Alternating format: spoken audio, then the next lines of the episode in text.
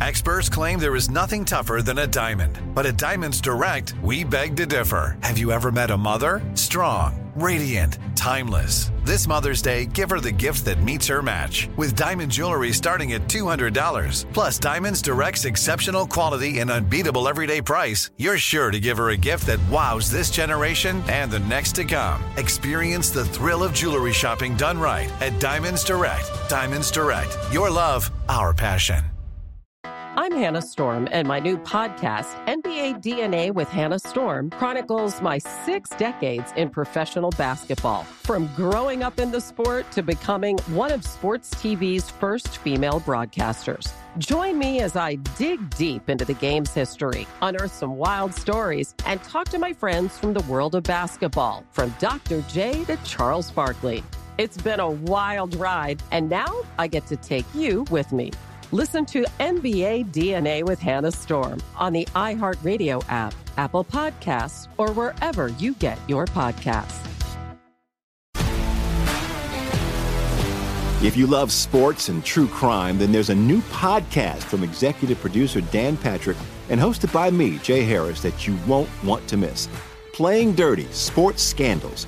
Each week, I'm squeezing the juiciest details from some of the biggest sports scandals ever. I'm talking Marcus Dixon, Olympic gymnastics, Cain Velasquez, salacious Super Bowl level scandals. Join me on the dark side of sports by listening to Playing Dirty Sports Scandals on the iHeartRadio app, Apple Podcasts, or wherever you get your podcasts. More Than a Movie is back with season two. I'm your host, Alex Fumero, and each week I'm going to talk to the people behind your favorite movies. From The Godfather, Andy Garcia. He has the smarts of Vito, the temper of Sonny, the warmth of Fredo, and the coldness of Michael. To the legend behind La Bamba, Lou Diamond Phillips. When I walked in, I didn't think I had a shot at Richie because John Stamos' picture was already up on the wall. Listen to More Than a Movie on the iHeartRadio app, Apple Podcasts, or wherever you get your podcasts.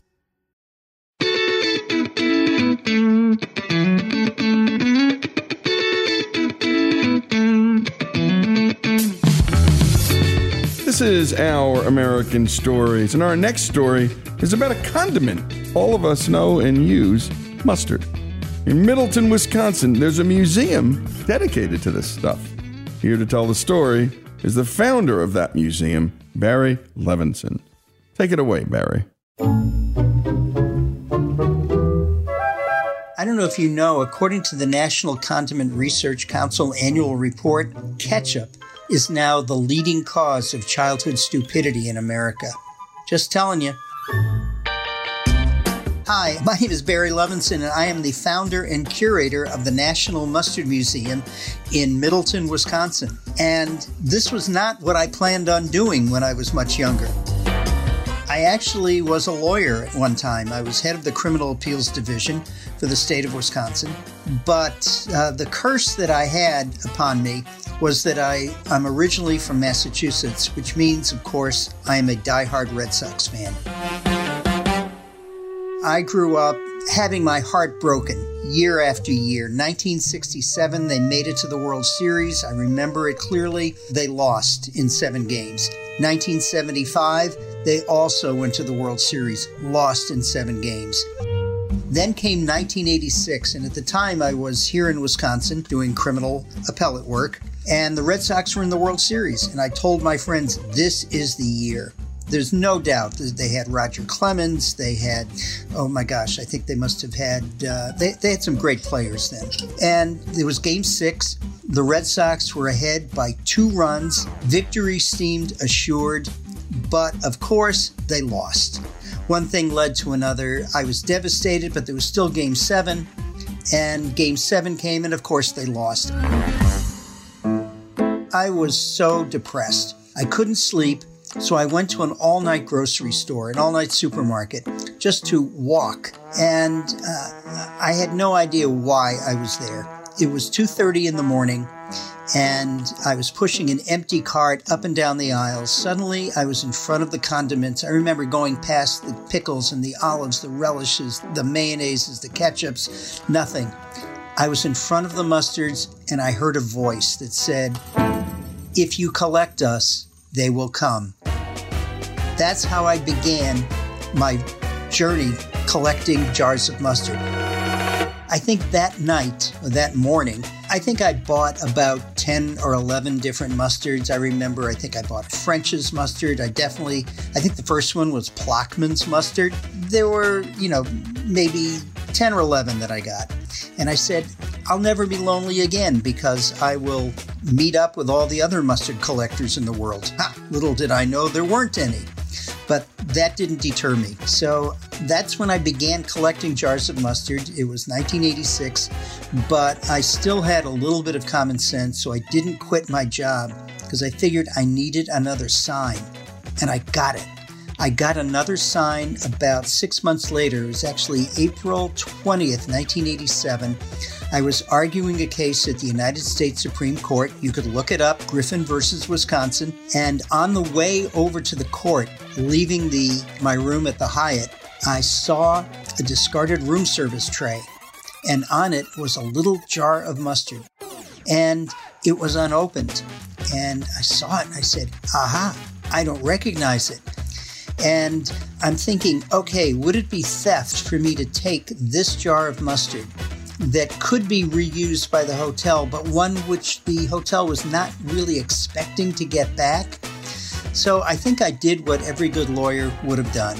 I took it, right? And I brought it with me to the United States Supreme Court and argued that case with that jar of mustard in my left pants pocket. This was a case that all of my colleagues said there's no way you're going to win this. Well, I won five to four. I'm sure that was the mustard that made a difference. And it was at that time that I knew I needed to plot and plan my exit from, from law. And one day I would found the National Mustard Museum, which I did. And it opened in, uh, let's see, it would have been April of 1992 and it's been growing ever since. And we have over 6,000 different mustards. We have a lot of, uh, I think, pieces of great mustard art old mustard tins, old mustard pots, old mustard advertisements, because mustard goes back centuries. And if you know that mustard before antibiotics and um, aspirin was probably the most popular prescribed medicine that doctors used. And I think if you're looking for the origin of what we know as mustard, go back to about the 12th or 13th century, where you will find the monks of the old Burgundian town of Dijon. Get it? Dijon? But the monks were making what we know as mustard. Curiously, there are no Dijon factories within the city limits of Dijon. One of the things we do at the Mustard Museum is we coordinate the International Worldwide Mustard Competition. It's held every year. We've been doing it for about 20 years, and mustards arrive from all over the world because, you know, mustard is universal. It's something that almost every culture knows about and uses. And every year, there are about 300 different mustards that are judged blind in 17 different categories because that's the beauty of mustard. There's sweet mustards, there's Dijon mustards, there's grainy mustards, there's herb mustards, there's fruit mustards, there's exotic mustards, there's a specific category for deli mustards, and we taste those with the pastrami. There's so many different flavors, curry mustards. We have tasted chocolate mustards. That's, I think, the beauty of it, and you can find different uses, of course, for all of them. Now, one of the things, though, that we have found here in the US is that it's sometimes difficult to get children to eat mustard. And, you know, in France, it has never been a problem. Children grow up eating, you know, good, strong mustard. But I don't know if it's the it's this thing about people just like sweet, mild things that's a real problem. And probably the number one selling condiment is uh, salsa. Ketchup, I think, comes in number two. Mustard, and of course, you have to remember a, a serving of mustard, it doesn't take a lot of mustard to give a lot of flavor, so you're not going to need as much. I mean, you need a lot more ketchup. And I, I don't understand why here in this country people insist on dipping french fries in ketchup. It's just, it makes no sense. And there are people who, believe it or not, will put mayonnaise on a corned beef or pastrami sandwich. You know, and that, I mean, that to me should be illegal. Also, people who put ketchup on hot dogs and bratwurst, no, you just don't do that. You know, for example, in Chicago, you know, which is famous for the Chicago hot dog, which has yellow mustard, not brown mustard, neon green relish, sport peppers, celery salt, maybe a little wedge of tomato, a pickle. It's really one of the great taste treats of Chicago. There are many hot dog stands in Chicago. If you go into them and you ask for ketchup, they will refuse to serve you. Good for them. Good for them one of the things that uh, we've we've done, or that I've done, is I've written a children's book called Mustard on a Pickle, and it's uh, it's a, about a little boy who loves mustard so much that he puts it on everything. I'll give you a little taste of it. Is that okay? Okay. I like mustard on my toast. I like mustard on a roast. But what I really like the most is mustard dribbled on a ghost. Can you be trusted without mustard? I don't think so. You would stink so. Don't get flustered. Eat your mustard. I like mustard on a pickle. I would even pay a nickel for just a teeny tiny squirt of mustard on my uncle's shirt. Everything tastes good with mustard, even plums and frozen custard. I like mustard in the air and mustard at the county fair.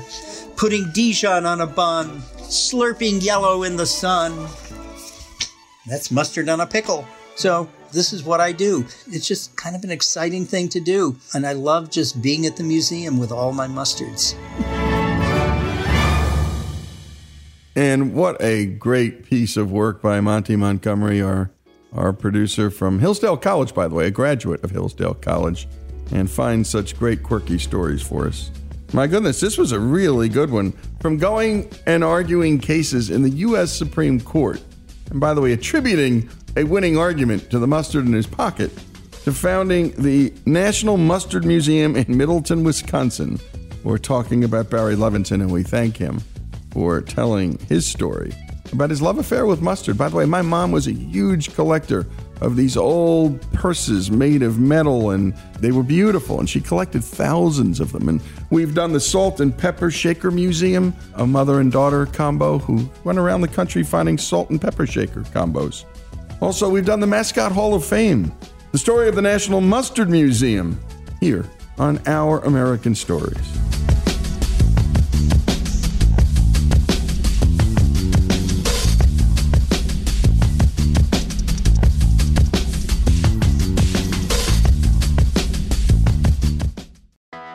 Hannah Storm, and my new podcast, NBA DNA with Hannah Storm, chronicles my six decades in professional basketball. From growing up in the sport to becoming one of sports TV's first female broadcasters. Join me as I dig deep into the game's history, unearth some wild stories, and talk to my friends from the world of basketball, from Dr. J to Charles Barkley. It's been a wild ride, and now I get to take you with me. Listen to NBA DNA with Hannah Storm on the iHeartRadio app, Apple Podcasts, or wherever you get your podcasts. More Than a Movie is back with season two. I'm your host, Alex Fumero, and each week I'm going to talk to the people behind your favorite movies. From The Godfather, Andy Garcia. He has the smarts of Vito, the temper of Sonny, the warmth of Fredo, and the coldness of Michael to the legend behind La Bamba, Lou Diamond Phillips. When I walked in, I didn't think I had a shot at Richie because John Stamos' picture was already up on the wall. Listen to More Than a Movie on the iHeartRadio app, Apple Podcasts, or wherever you get your podcasts. If you love sports and true crime, then there's a new podcast from executive producer Dan Patrick and hosted by me, Jay Harris, that you won't want to miss. Playing Dirty Sports Scandals. Each week, I'm squeezing the juiciest details from some of the biggest sports scandals ever. I'm talking Marcus Dixon, Olympic gymnastics, Cain Velasquez, salacious Super Bowl level scandals.